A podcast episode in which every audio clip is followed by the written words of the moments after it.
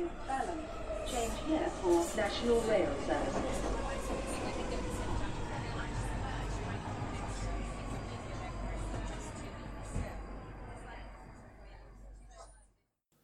Bine te-am regăsit în stația Londra. Eu sunt Manuel Cheța de la manuelcheța.com și tu asculti podcastul Un român în Londra.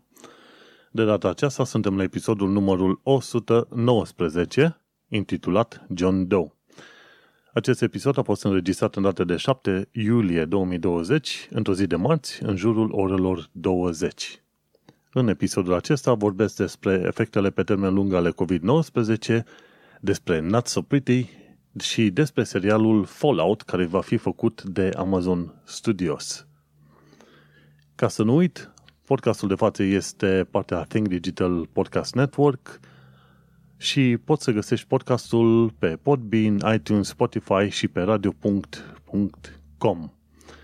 Nu uita, melodia de fundal ce auzi în podcast este Weightlessness și a fost creată de Daniel Birch în albumul Ambient volumul 1 de pe freemusicarchive.org. Și ce mai fac dragii covidei și covidași și covidele? E bine, sunt imediat luni de zile de când suntem uh, mai mult sau mai puțin sequestrați prin case.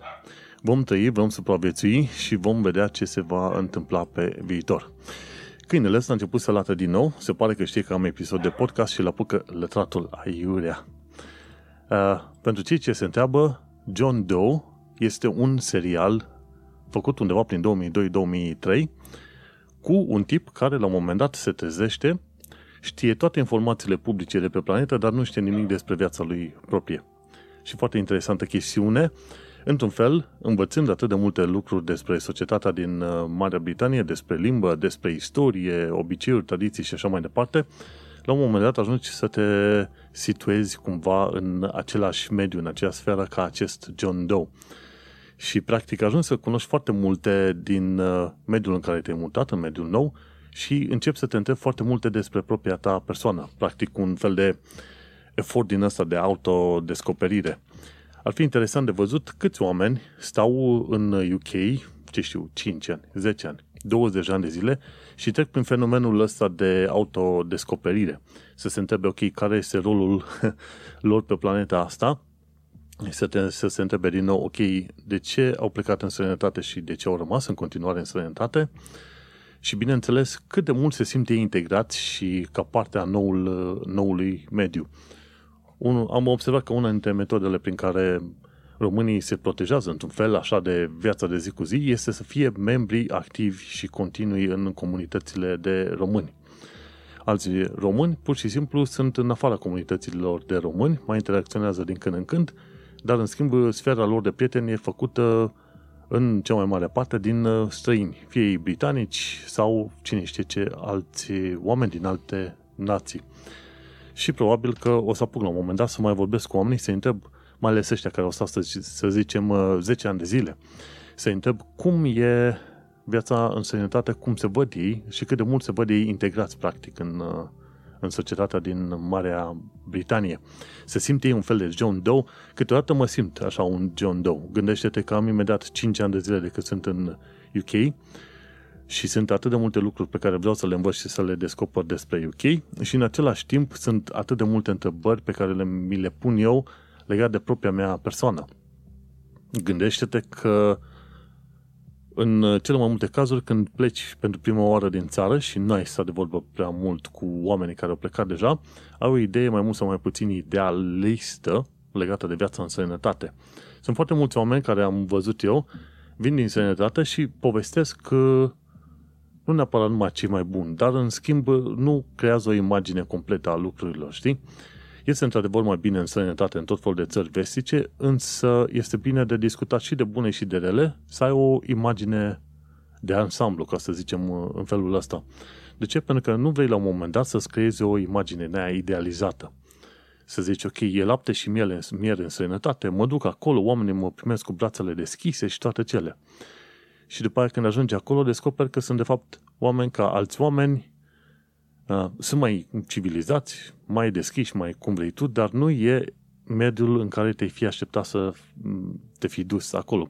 Și este important ca oamenii să comunice treaba asta prin bloguri, prin podcasturi, prin tot ce vrei tu, să-și povestească viața lor proprie și, bineînțeles, să povestească lucruri pe care le-au văzut, le-au auzit de la fața locului, ca cei care ascultă mesajele respective, atunci când se duc în sănătate, să înțeleagă că, de fapt, ei nu se duc într-un rai, așa un presupus rai, ci se duc într-o altă țară unde sunt oameni și buni și răi și un amestec și din tot amestecul ăsta vezi că este până la urmă un amalgam uh, plăcut, puternic, în care, într-adevăr, zici, ok, deși probabil nu o să fiu considerat niciodată parte a țării sau neamului respectiv, în schimb, totuși pot să consider că este casa mea și locul în care vreau să-mi petrec uh, restul uh, zilelor.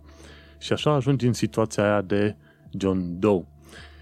Să treci prin uh, un mecanism ăsta de autocercetare și pe aia să descoperi cât de mult te simți tu parte a mediului nou în care te muți. Eu încep să mă acomodez din ce în ce mai mult cu mediul britanic. Gândește-te, sunt 5 ani de zile, dar uh, tot așa mai trebuie alți 5 ani de zile până ajung să cunosc mai multe, să mă apropie mai mult de oameni și să înțeleg mai bine cultura uh, locului.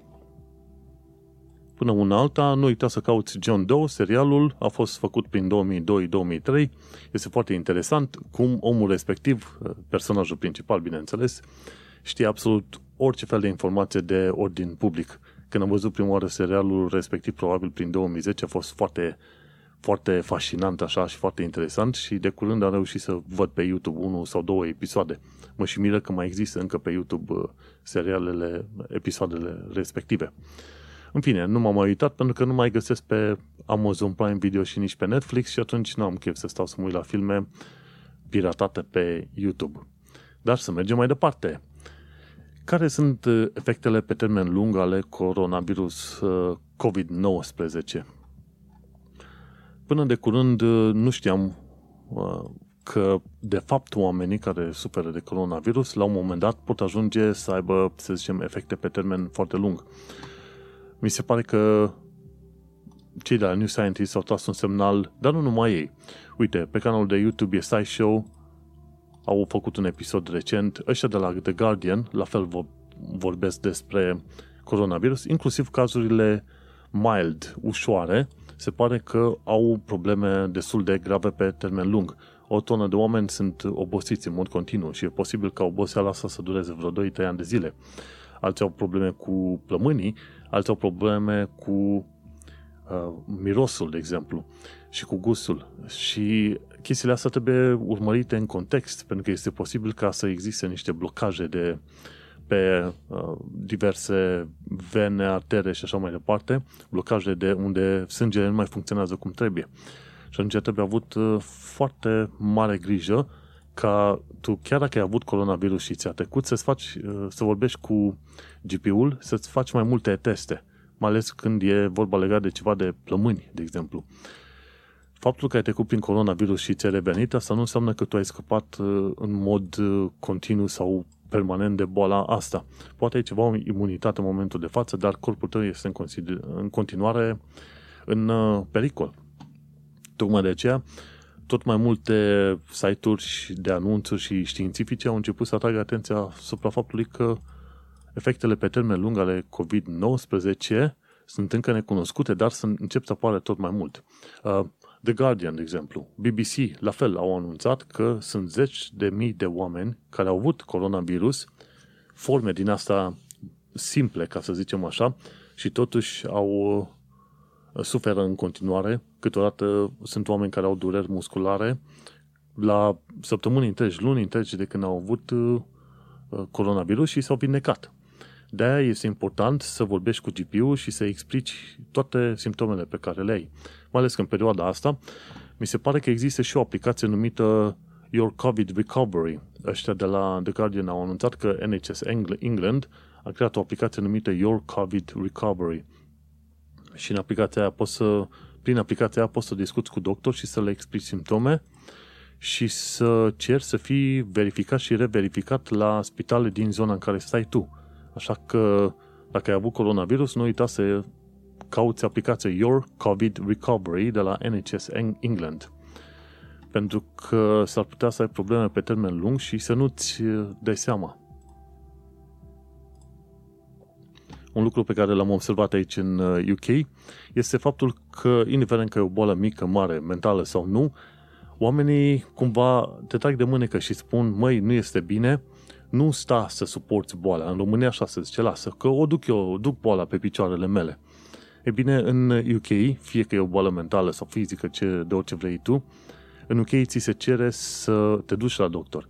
Bine, în special, GP-ul îți va face o trimitere la, la specialiști sau te poți duce la Urgent Care Center în momentul în care boala pe care o ai tu, afecțiunile, simptomele pe care le ai, te cam blochează din activitatea ta de zi cu zi. Să zicem că ai o durere atât de mare de cap, încât uh, nu poți să te concentrezi să-ți faci munca remote. Ori ai o durere de spate foarte mare. În principiu, tot felul de situații în care nu îți permit să-ți faci activitățile de zi cu zi, atunci GP-ul îți va face trimitere la specialist sau te poți duce direct la Urgent Care Center în zona ta și să te verifice.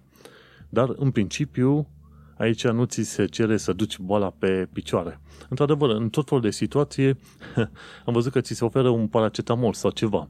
De ce? Pentru că în uh, România am fost învățat să ni se dea un pumn de pastile, dar poate că tu nu ai nevoie de acel, acel pumn de pastile. Să nu uităm că în majoritatea cazurilor, medicamentele pe care le primim se ocupă de combaterea simptomelor, nici de cum a, cazul, a cauzelor.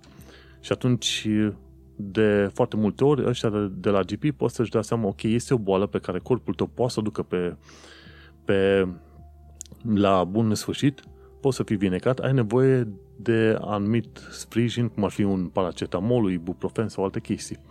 Și de aia ți se propune. Nu înseamnă că doctorilor respectiv nu le pasă de tine, ci înseamnă că într-adevăr nu ai avea nevoie să ți se dea antibiotice când chiar nu e nevoie să ți se dea antibiotice.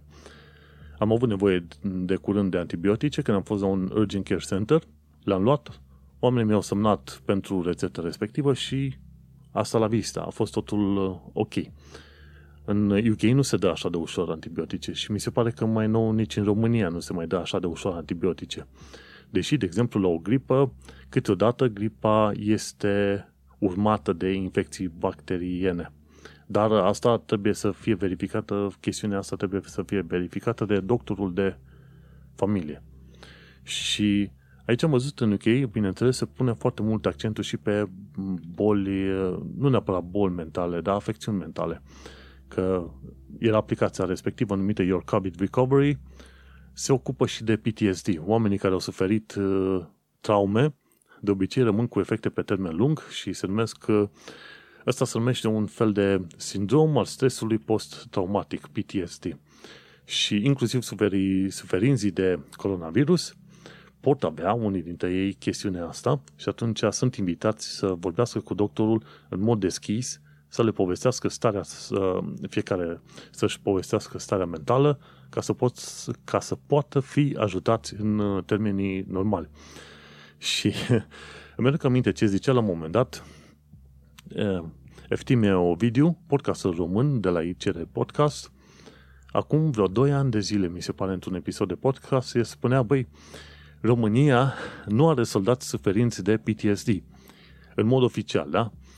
Și m-a apucat să râs în perioada aia când am aflat de treaba asta și adevărul este că în România ei, cum bolile mentale nu sunt luate în serios așa cum ar trebui, ci doar atunci când ești, ești schizofrenic sau nebun de vrei să înjunghi pe toată lumea, ei, atunci ideea de PTSD n-a fost luată în serios de către armata română. Și atunci, într-un mod interesant, România, în mod oficial, nu are cazuri de PTSD, pe când America, SUA, America și eu, SUA, UK-ul și multe țări din vest au cazuri de PTSD raportate și verificate și așa mai departe. Și așa a ajuns să descoper că România, o țară în care soldații n-au PTSD, se duc acasă și își ucid întreaga familie. Și te întreb de ce. L-a apucat pe ăla de nicăieri. Nu, prietene. Când îi trimiți pe oamenii respectivi în câmpul de luptă, unde sunt la risc de a fi omoriți sau ei la rândul lor trebuie să omoare la comandă, combatanți, inamici, teroriști, ce vrei tu, orice vrei tu, e bine, o parte dintre oamenii aia vor fi afectați. De fapt, o parte. Te putea aștepta ca tot omul să fie afectat, știi?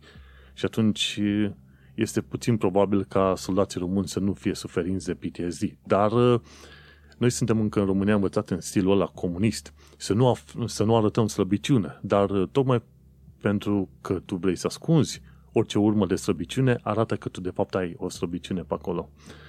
Și nu m-am uitat să văd dacă cumva în România încă, încă mai avem statistici zero la PTSD, dar uh, nu m-ar, uh, nu m-ar mira.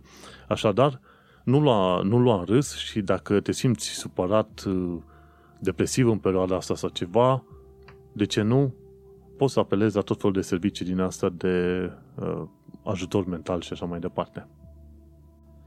Și aici ajung la o chestiune care îmi place în vest. Și anume faptul că se pun pe tavă tot mai multe informații. Ai acces mai liber la tot felul de informații și afli tot felul de chestiuni care nu te-ai fi gândit că le vei afla. De exemplu, și în UK sunt femei bătute de către soții lor. Există statistici mai sănătoase în UK decât în România. Și în UK se întâmplă tot felul de lucruri care se întâmplă și prin România, nu în aceeași proporție, nu la fel de multe, dar se întâmplă. Și, de exemplu, îmi spusese cineva la un moment dat că s-a dus în Germania și a văzut foarte mulți oameni cu handicap, în căruțuri, ieșiți pe stradă peste tot. Și ziceau, băi, uh, m-am dus în sănătate, am văzut foarte mulți oameni pe stradă, oameni bolnavi. Și zice, măi, e ciudat, uite, uite cum era expresia respectivă, mă, să citez, zice, uite ce de handicapați au ăștia germanii pe stradă, pe acolo. Iar omul nostru nu-și dăduse de fapt seama că motivul pentru care vedea foarte multe persoane cu handicap afară este că societatea de acolo e construită în așa fel încât să ajute o persoanele cu handicap să iasă din propria lor închisoare, practic casa în care stau, și să se ducă la plimbare, să experimenteze parc, pub-uri, restaurante, ce vrei tu. Pe când în România, nu vezi atât de mulți oameni pe stradă pentru că ei săraci ajung blocați în casă și nimeni nu, se, nu știe de respectivii oameni. Statisticile oficiale ascund informațiile astea și atunci zici, uite mă, noi suntem sănătoși, tu mă, uite-te la noi cum mergem în alți căbrazii și proști ca bâtele, cum mergem drepți pe stradă și nu avem nicio boală posibilă și imposibilă. Când, de fapt, atâția oameni suferă și suferă în tăcere închiși în casele lor.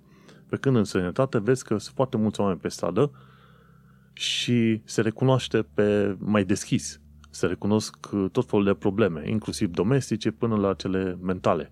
Și ăsta e un punct bun pe care trebuie să-l învățăm de la vestici.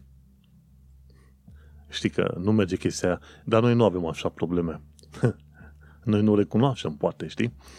Eu este ușor la un moment dat să condamn, de exemplu, ipocrizia britanică, care este din plin peste tot, când vezi că britanicii sunt teoretic mult prea politicoși față de ce gânduri au ei exact în capul lor, da, este ușor să condamn ipocrizia britanică, eu o apreciez, mi-e place, dar este greu de văzut ipocrizia românească, construită cumva în stilul ăla vechi comunist, poate chiar bolșevic. Nu, fratele meu, există și e bine să se discute pe tot felul de teme din astea. Dar, hai să continuăm să discutăm despre alte teme, pretty or no, nu prea pretty ăștia de la The Guardian au scris un articol foarte interesant de curând, destul de lung, adică lung-lung, nu așa, despre Priti Patel și modul în care a crescut ea în uh, rangurile celor de la uh, Partidul Conservator, cum a ajuns și ea până la urmă ministru de interne și așa mai departe. Și, bine, în toată povestea aia nu mă interesa pe mine cum a ajuns uh, Priti Patel ministru de interne. Ce m-a interesat să văd uh, istoria unor, unui imigrant, ca ea, de exemplu, ea se trage din familie, familie de indieni, dar care au locuit o perioadă undeva prin estul Africii. După aia s-au mutat în UK, uh, mai mult sau mai puțin teoretic, ca refugiați.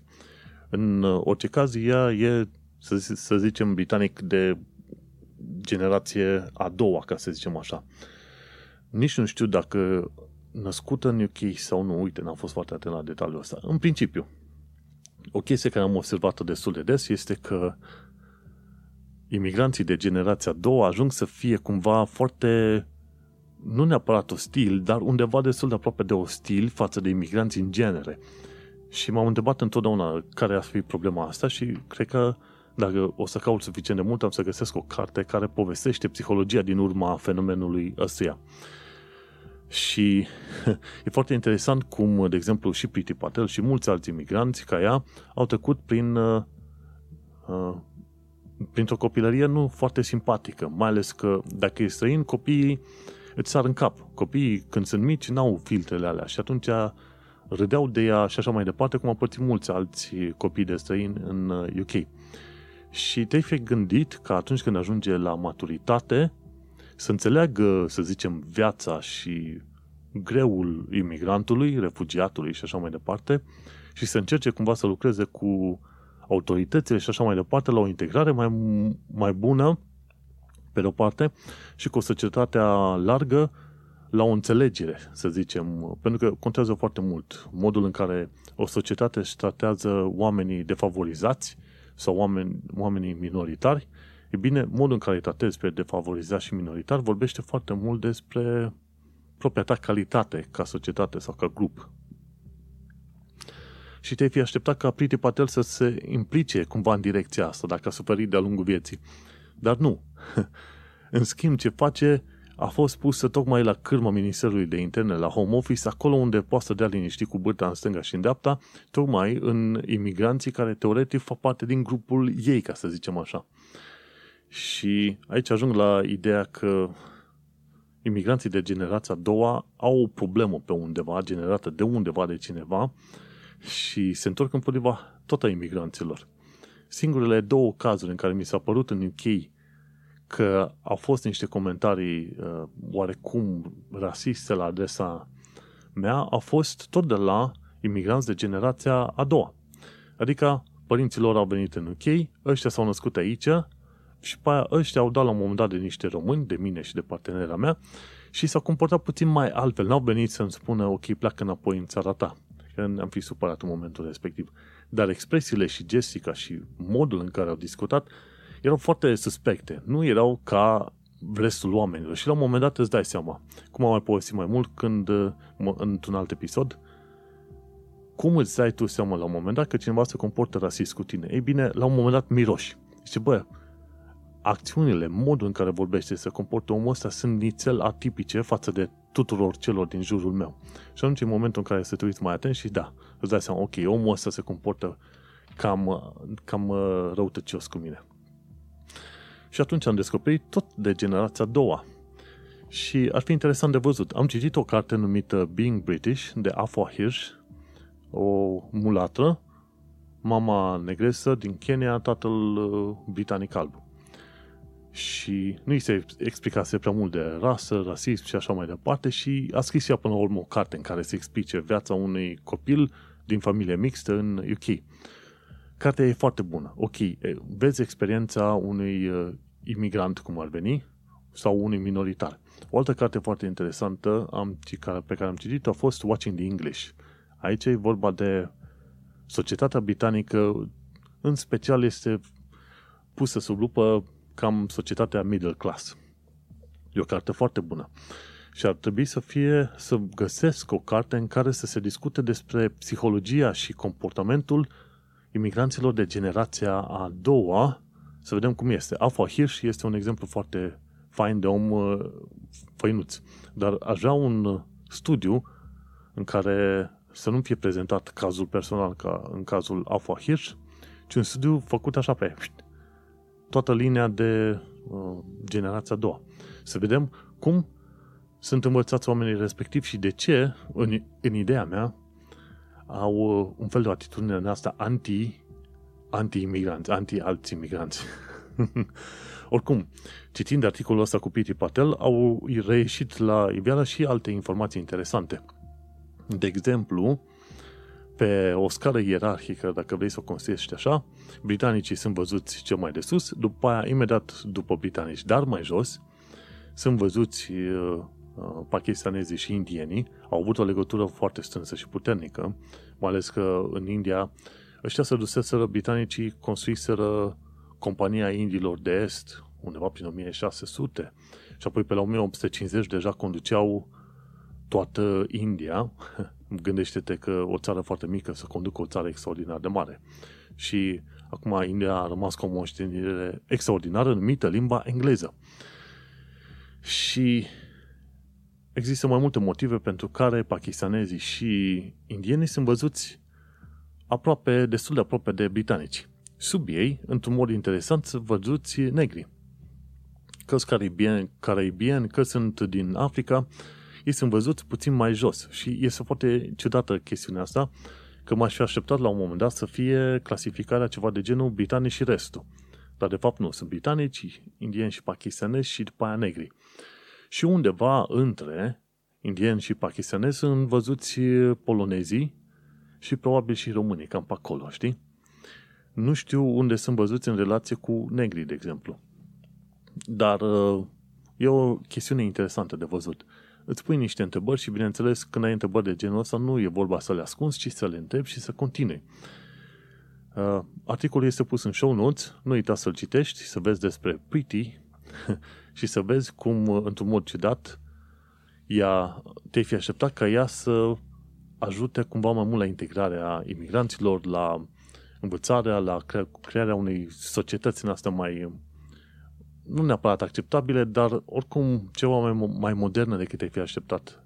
Mai ales că în sistemul ăsta cu Brexit-ul și cu conservatorii, mediul a fost nițel uh, ostil.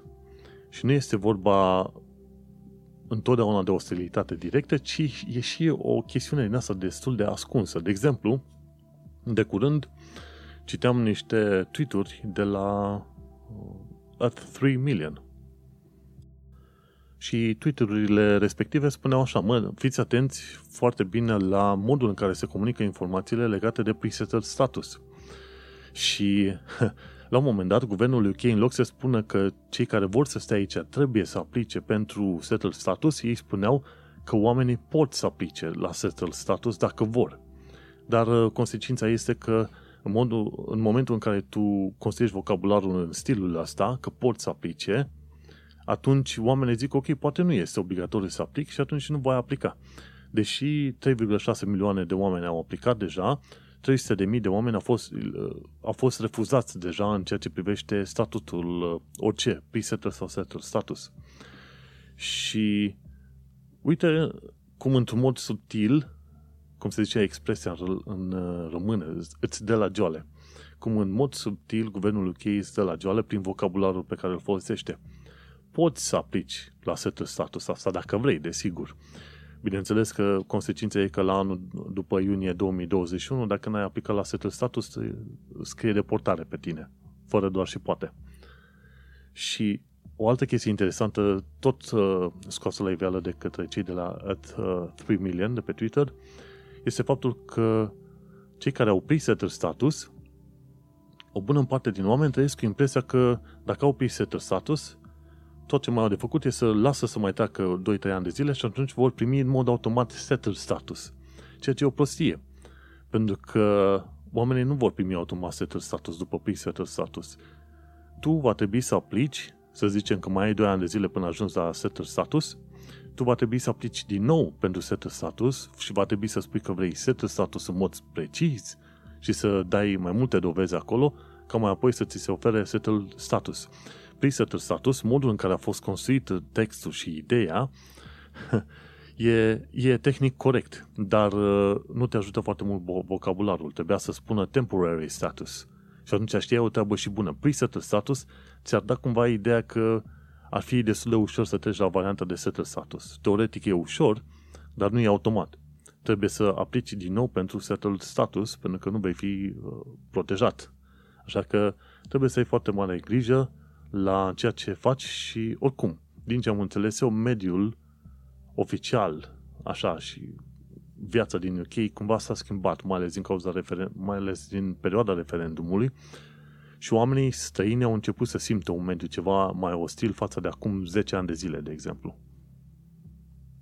Asta nu înseamnă că o să te duci pe sadă și o să iei bătaie cum s-a întâmplat acum uh, un an și ceva când o tonă de polonezi erau luați la bătaie pe bandă rulantă. Dar totul s-a întâmplat. Uite, în, în Bristol o poloneză a fost luată la bătaie degeaba, pentru că vorbea tare într-un, într-un pub. Găsești proști din ăștia, dar să știi că asta nu este regula generală. Nu tot britanicul se comportă așa. Majoritatea britanicilor sunt foarte faini și oameni acceptabili și oameni simpatici cu tine și mai ales când văd că ai un respect pentru munca și tradițiile lor, ei te vor aprecia și te vor accepta în uh, mijlocul lor. În fine, Până aici a fost pentru partea de radio. Cine vrea să asculte podcastul ăsta mai departe, îl invit pe manuelcheța.com. Nu uita, episodul 119, John Doe. Ne mai auzim mai departe pe manuelcheța.com.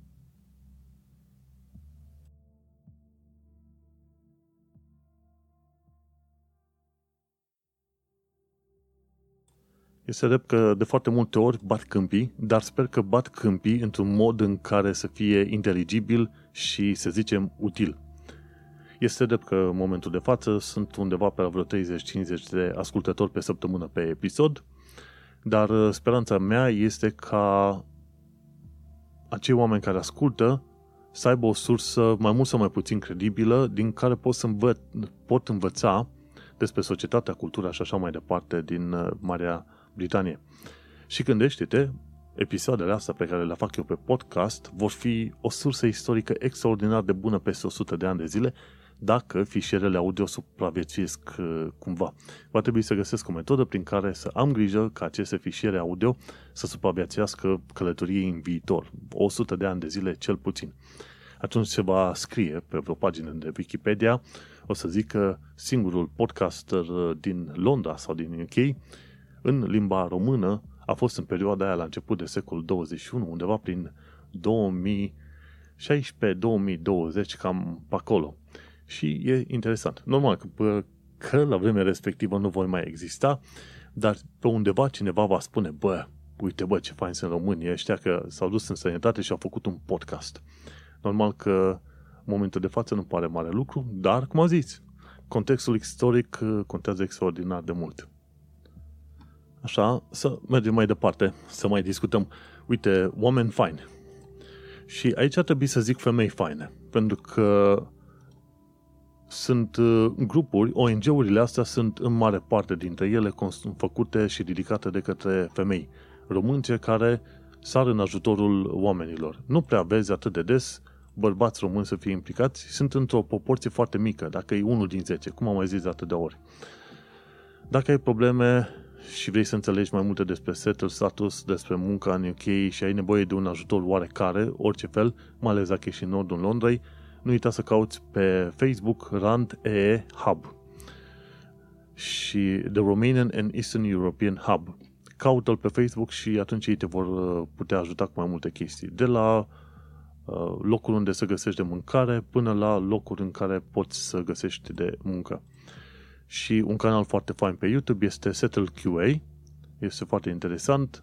Găsești acolo ajutor și filme în limba română în care ți se explică despre Settle Status și micile, marile capcane pe care le poți descoperi în procesul ăsta de aplicare. Nu uita pe YouTube Settled QA. Și ce cărți mai citesc zilele astea? O bine, ei bine, continui să citesc The Adventure of English, am ajuns deja la 87%, cartea scrisă de Melvin Bragg. Este foarte fain cum trece prin aspectul istoric obișnuit al uh, lucrurilor și, bineînțeles, arată cum limba a evoluat și a avut un rol în toată afacerea asta. Și aventurile limbii engleze, mai ales modul în care a reușit să acapareze cuvinte noi din tot felul de, de țări, cum ar fi și din Africa, din Caraibe sau chiar din uh, India. E o carte extraordinară. În, mi se pare că săptămâna asta altă o să termin și pe aia trec la celelalte cărți, pentru că am undeva pe la vreo 150-170 de cărți în telefon și am citit doar jumătate dintre ele. Și este rușinos că n-am mai citit cărți pe cum citeam înainte. Dar, în fine, continuăm. Ce mai vreau să zic de coronavirus, de COVID-19, este că mii de pacienți de can- cu cancer în UK au fost puși pe pauză din cauza bolii. Și asta e problema. Din articolul celor de la The Guardian, mi-a fost dat de înțeles că, de fapt, o, o tonă de oameni din ăștia suferinți de cancer puteau fi tratați, puteau fi verificați în perioada asta. Pentru că o, o, o serie de spitale care au avut probleme cu coronavirus, ok, au, au avut nevoie de doctori, asistenți, toate cele, dar în schimb puteau avea asistenți și doctori și sprijin pentru suferinții de cancer în perioada asta, în, în tot felul de spitale și n-au făcut, au închis tot așa, pșt, absolut. Și atunci am înțeles că au fost și oameni care, cărora li s-a fura, refuzat tratamentul și unii dintre ei au murit. Și atunci ajungi în situația în care, în cazul pandemiilor și epidemiilor, nu numai oamenii care mor direct trebuie luați în calcul, ci și oamenii care mor în mod indirect, din cauza faptului că s-au închis uh, secții întregi din spitale. Uite cum mii de pacienți de cancer din UK uh, au fost puși pe pauză. Și știrea zilelor, zilei, ca să zicem așa, legată de coronavirus, este că Boris Johnson dă vina pe casele de bătrâni pentru cei 20.000 de morți în timpul pandemiei. Și Boris Johnson, la un moment dat, a aruncat așa cam, cam din șold. Zice, a fost o perioadă foarte grea și casele de, de bătrâni ar fi putut face mai mult ca să protejeze bătrânii. Pe când uh, chiar Boris Johnson a fost cel care a spus la un moment dat că casele de bătrâni nu trebuie să-și facă prea multe griji din cauza pandemiei, pentru că în mod sigur nu vor fi la, la fel de mult afectate. Și atunci ce s-a întâmplat? Casele de bătrâni au ajuns să fie printre primele afectate. Oamenii n-au primit uh, protecție așa cum trebuiau să primească și așa mai departe. Regulile și regulamentele n-au fost pregătite din timp pentru ei, deși se vedea dezastrul în momentul respectiv, la începutul lui martie se vedea dezastrul în Italia și se știa că și în UK vor fi la fel de mulți afectați și în, în același mod. Dar uk nu. A spus, Boris Johnson a spus cu gura lui și nu odată, că casele de bătrâni nu au nevoie de, de tratament special și protecție în perioada asta. Eh, uite-te că s-a putut demonstra că în Belgia, Franța și în Spania jumătate din morții, numărul total de morți de coronavirus a fost în casele de bătrâni. Și recent am înțeles că guvernul UK nu mai strânge statistici legate de oameni care fac uh, teste de coronavirus pe motiv că unii oameni ar face mai multe teste ca să se verifice. Și uh, asta e o metodă deja prin care Boris Johnson încearcă să ascunde tot mai multe informații mai ales că la un moment dat făceau statistici și au, au zis, ok, hai să nu mai prezentăm statisticile în context, adică comparativ cu alte țări.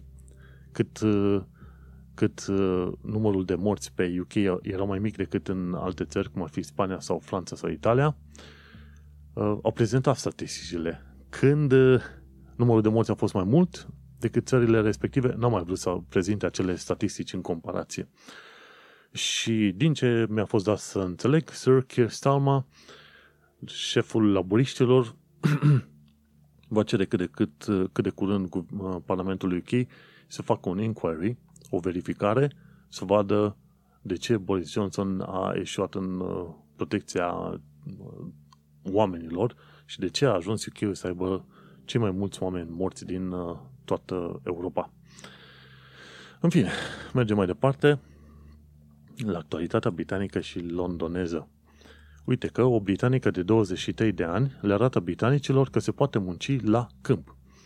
Și este probabil unul dintre cel mai, eh, cele mai simpatice videouri, mai ales că tipa asta este foarte zâmbăreață și optimistă, ca să zicem așa.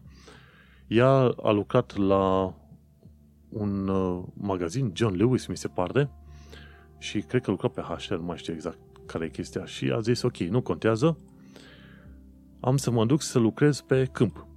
Și atunci s-a dus să lucra pe câmp și mi se pare că erau vreo 50 de britanici care au început să lucreze. La 5 săptămâni mai rămăseseră doar 10 britanici și ea a lucrat acolo vreo 9 săptămâni. Cam atât a fost, mi se pare, planul sau ideea. Și timp de 9 săptămâni a lucrat la Sâns de Sparanghel și ajunt, a făcut un uh, fel de videojurnal. Și în acel videojurnal puteai vedea că este foarte optimistă, dornică de muncă, nu se ferește de greul de zi cu zi. La un moment dat a fost, mi se pare, și ploua cu gheață și lovea din toate părțile. Și uite, ea a arătat că, de fapt, poți să te duci să supraviețuiești la munca de câmp.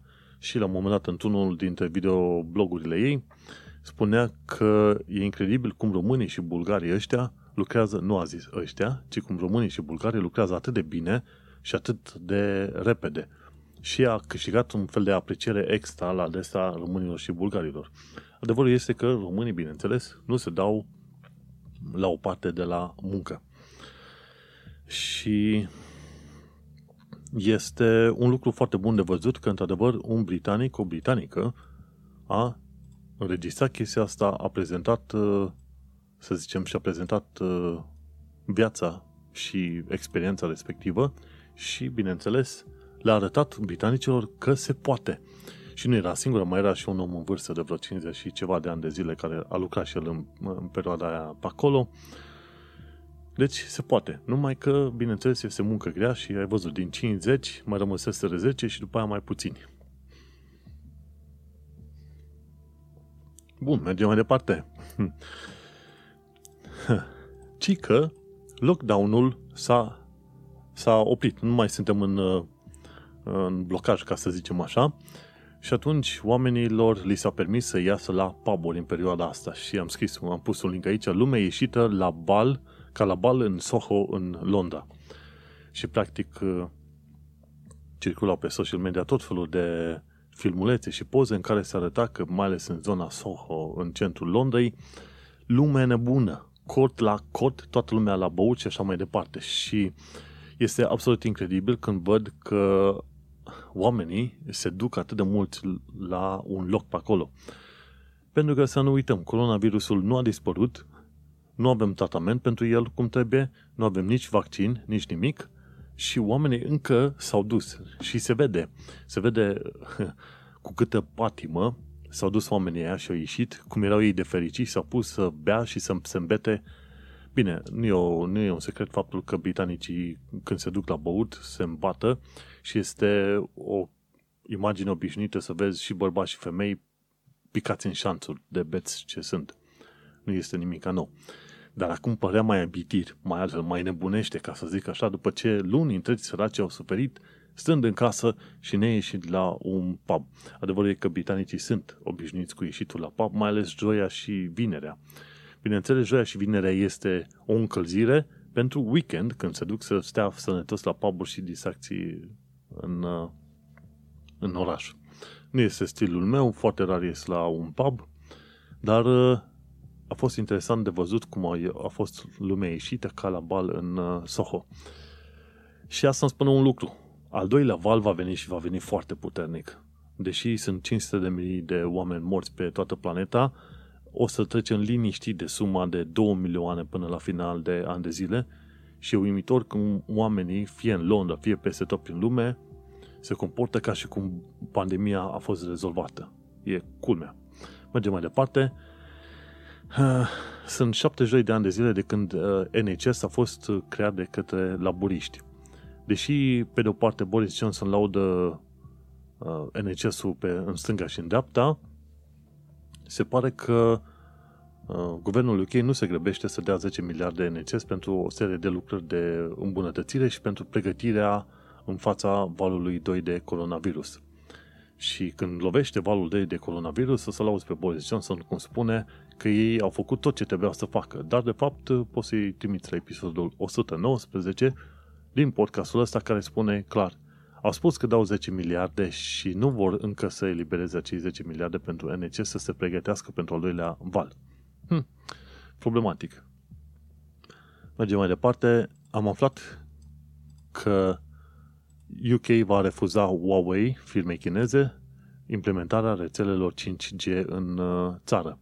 Așa că China se umflă în pene și zice, auzi bă, dacă tu nu mi-aprobi uh, firmei mele de stat Huawei să implementeze 5, 5G-ul la tine în țară, o să fac curât, o să încep cu sancțiuni. Și bineînțeles că chinezii aia fac. Foarte mult timp Huawei a spus, s-a bătut cu pumnul în piept, că ei n-au influențe ale guvernului comunist uh, chinez în uh, structura lor de conducere și în ceea ce fac. Dar, de fapt, au. Și de-aia SUA a sărit în capul Huawei și mai nou Uniunea Europeană și bineînțeles și UK-ul pe de altă parte. Mai ales că au ieșit la iveală o tonă de informații legate de Huawei și plata unor uh, mite către uh, despoți și mari lideri din Africa, de exemplu, unde Huawei uh, urmărea opoziția pentru liderii respectivi. Așa că Huawei, la revedere și cu 5G-ul din UK. Un lucru ce l-am mai aflat acum de curând este că se comemorează 15 ani de zile de la atacurile teroriste din 7 uh, iulie 2015.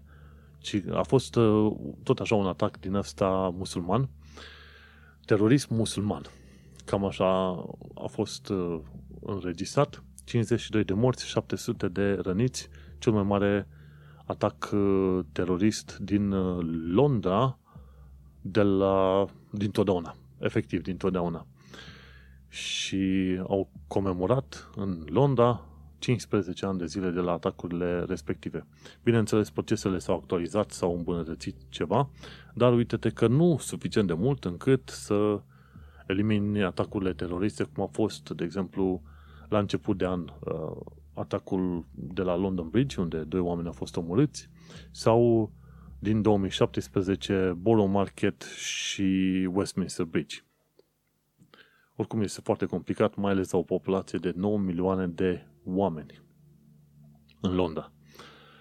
Mergem mai departe. Ce am aflat? Am aflat că dacă îți faci un mortgage holiday, te va afecta când vrei să ceri împrumut. Dacă ai de plătit o ipotecă și te duci la bancă și ai spus că vrei să primești un mortgage holiday în perioada asta, ei bine, gândește-te că dacă vrei să iei un împrumut imediat după perioada asta, să zicem de la servicii gen Zopa de împrumut, aia vor vedea că tu ai o pauză de plată, bineînțeles, credit score-ul nu va fi afectat, dar în schimb firmele și băncile se vor uita și vor vedea că ai o pauză de plată și vor zice, ok, dar fiindcă ai cerut un mortgage holiday, înseamnă că tu ai probleme cu banii și noi vom refuza să îți dăm uh, împrumutul uh, respectiv.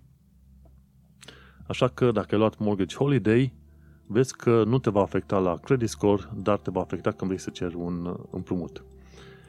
Ok, o știre bună, aflăm Dagenwood Film Studio. Practic, uh, Barking și Dagenham vor avea un uh, studio de filmări foarte mare. Mi se pare că de curând a fost filmat Black Widow și atunci de la Marvel.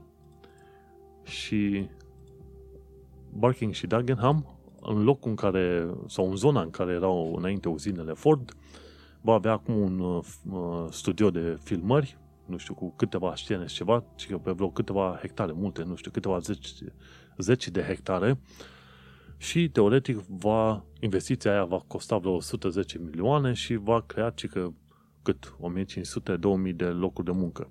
Este o chestie foarte bună mi se pare că nu este singurul uh, studio de film din Londra, dar va fi cel mai nou. Adevărul e că Barking și Dagenham sunt în uh, zone nu foarte simpatice ale Londrei. Ceva de genul Hackney sau Islington sau așa mai departe. Dar să nu uităm că chiar dacă vorbim de cartiere sărace, și cartierele sărace au zone faine pe care le poți vizita. Dar în principiu este bine să te uiți, să vezi care cartiere sunt sau districte sunt mai uh, sărăcăcioase și în alea să te duci în vizite doar ziua, nu seara, ca să nu ai niciun fel de probleme aiurea. Și sunt foarte multe chestiuni pe care le poți, uh, să zicem, uh, vizita, inclusiv în Dagenham și așa mai departe. Dar, cum am spus, important să te duci ziua, nu seara sau noaptea. Sunt anumite zone, practic fiecare district are zone bune și are zone rele. În principiu, așa ca medie să faci, Enfield, uh, dacă e să te uiți la numărul de oameni care au fost omorâți prin împușcare, în junghiere și așa mai departe, uh, o să auzi foarte des de chestiuni gen uh, Hackney, ori Enfield, ori Brent, ori Harrow. O să mai, aju- o să mai auzi de, cum îi zice, Barking și Dagenham, la fel. London Boroughs, stai să caut așa să mă văd pe hărți cum e. Uh, haide, arată Nu, nu, nu, dăm pe nume. Southwark, la fel, are o serie de probleme din, de genul ăsta. Newham, la fel, are probleme. Și așa că Barnet, la fel, mai au probleme cu infracționalitate. Uh, și care mai fi Croydon, Southwark, Lewisham și cumva și Tower Hamlets. Cam astea sunt uh, zonele pe care le auzi foarte des când e vorba de ceva de infracționalitate, știi? În principiu, din asta, infracționalitate gravă, gen înjunghieri, împușcări și așa mai departe. Și auzi, Southwark, Croydon, Haringey, Barnet, Brent, Harrow, Enfield și uh, Hackney și Tower Hamlets și Newham. Cam așa. Zone mai făinuțe de verificat sunt, uh, bineînțeles, Richmond, uh, Kingston, Bromley la fel, chiar și Sutton, de exemplu, Greenwich are zone faine la locuri, cum e Blackheath, de exemplu, și bineînțeles și Tower Hamlets, care are zone foarte nașpa, cum e Poplar, dar imediat după Poplar e Isle of Dogs, foarte fain de vizitat. Nu, sunt zone și bune și rele, important e să știi când vrei să te duci să vizitezi un loc, este important să-l vizitezi ziua. Și hai să mai vorbesc puțin despre viața în străinătate. Un loc foarte fain de vizitat ar fi Bloomsbury, Bloomsbury, London. Să te duci pe la Russell Square, British Museum, Bloomsbury Group și pe la puburi din zona respectivă. Ca de fiecare dată, A Lady in London a fost în zona respectivă, a făcut un film de vreo 5 minute în care explică ce e Bloomsbury, Bloomsbury și ce zone faine poți vizita pe acolo. E un filmuleț de numai 4 minute, nu uita să îl urmărești. Sunt un mare fan al canalului ăstuia și mă miră că nu are mai mulți urmăritori, ca să zicem așa, are doar cât 2000 de oameni înscriși. Nu, sper că la un moment dat să ajungă la 200 de mii, pentru că explică foarte fain și filmează chestii și e foarte interesant. Îmi place foarte mult ce face A Lady in London. Uh, o altă lady in London este Sandy Makes Sense. Ea a vorbit despre relații multiculturale. Ea este o germancă, blondă, cu ochi albaștri, cum te aștepta, și e într-o relație cu un indian, din, uh, bine, din părinții veniți din uh, zona de nord a Indiei. Și ăștia doi sunt un cuplu de ceva timp, cred că de vreo câțiva ani de zile. Și vorbeau despre relații multiculturale. Adevărul e că dacă vrei să te duci într-un loc în care apar cele mai ciudate și interesante combinații, bineînțeles va fi Londra. Pentru că în Londra găsești 200 de nații diferite. Dacă la un moment dat vrei să cunoști pe cineva din Ecuador, vei ajunge să cunoști pe cineva din Ecuador. Nu e mare lucru. Du-te, să zicem, în special în partea de sud, probabil pe la, prin Tuting, prin zona Tuting, și atunci vei cunoaște oameni din zona Ecuador, Honduras, toate cele. Dacă te duci în nordul uh, Londrei, vei cunoaște foarte mulți brazilieni, dacă te duci în nord-vestul Londrei, vei cunoaște foarte mulți români și tot așa. Și dacă vrei să te duci uh, să cunoști polonezi, de exemplu, destul de mulți te duci în zona Eltham, în sud-estul Londrei și tot așa. Adică pe fiecare zonă găsești la un moment dat oameni din tot felul de nații. 200 de nații diferite în uh, Londra. Legat de viața în sănătate, Secret Cinema Drive-In în Goodwood. Uh, Sandy Makes Sense, de care am vorbit mai înainte, s-a dus cu prietenul ei în, la un uh, Secret Cinema Drive-In în Goodwood și practic este un cinema în care te duci cu mașina și din, vezi filmul din stând în mașina ta. Și mi se pare că asemenea drive-in cinemas vor fi deschise în uh, lunile ce urmează. Vreo 5 asemenea cinemauri vor fi deschise. Plătești în 30-60 de lire pentru filmul respectiv și va trebui să te duci cu mașina. Și cam, uh, cam atât în momentul de față. La un moment dat am scris, uh, am pus un link și către un comentariu de pe The Guardian care vorbește că țările musulmane tac mult la genocidul uh, musulmanilor uicuri din China. Și este interesant cum, bineînțeles, ipocrizia merge pe toate liniile, de la politică la etnicitate și, bineînțeles, la religie. Și mergem mai departe. Cum să îți demonstrezi statutul de settled sau pre-settled status în Regatul Unit? Cei de la Settle QA au făcut un film în care îți uh, spune cum să-ți verifici settled status și cum să trimiți un anumit cod special de activare către o firmă sau renting agency ca să le demonstrezi că tu ai dreptul de a munci și locui în UK. Dar mi se pare că statusul ăsta va trebui să fie cerut abia de la anul din noiembrie. Din noiembrie, din iunie. Firmele deocamdată încă n-au voie să ceară asemenea detalii. Și Pentru cine vrea să învețe limba engleză, uh, sunt uh, 13 expresii uzuale, doing and throwing. Uh, am linkuri, da?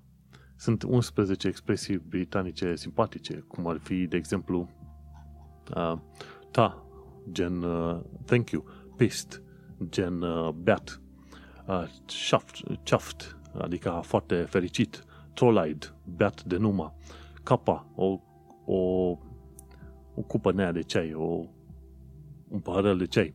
Fantastic. Când spui că nu zici că este cool sau awesome, tu zici fantastic. Chat, când vrei să vorbești cu cineva. Uh, suck it and see, adică încearcă. Uh, spanner in the works, adică a aruncat uh, o cheie franceză într-un motor și a stricat lucrurilor. To knock you up înseamnă să te trezească. În, în limba engleză americană, knock, knock up, uh, to knock someone up înseamnă a lăsa gravidă o femeie.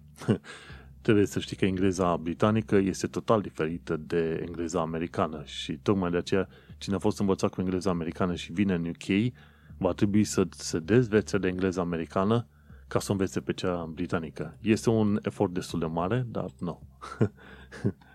Poate că merită. Ideea e că merită într-adevăr, pentru că așa te dezvolți foarte mult. Și tot legat de limba engleză, engleza EEVA, vorbită în sudul SUA, nu este o limbă engleză vorbită prost, ci un fel de nouă limbă.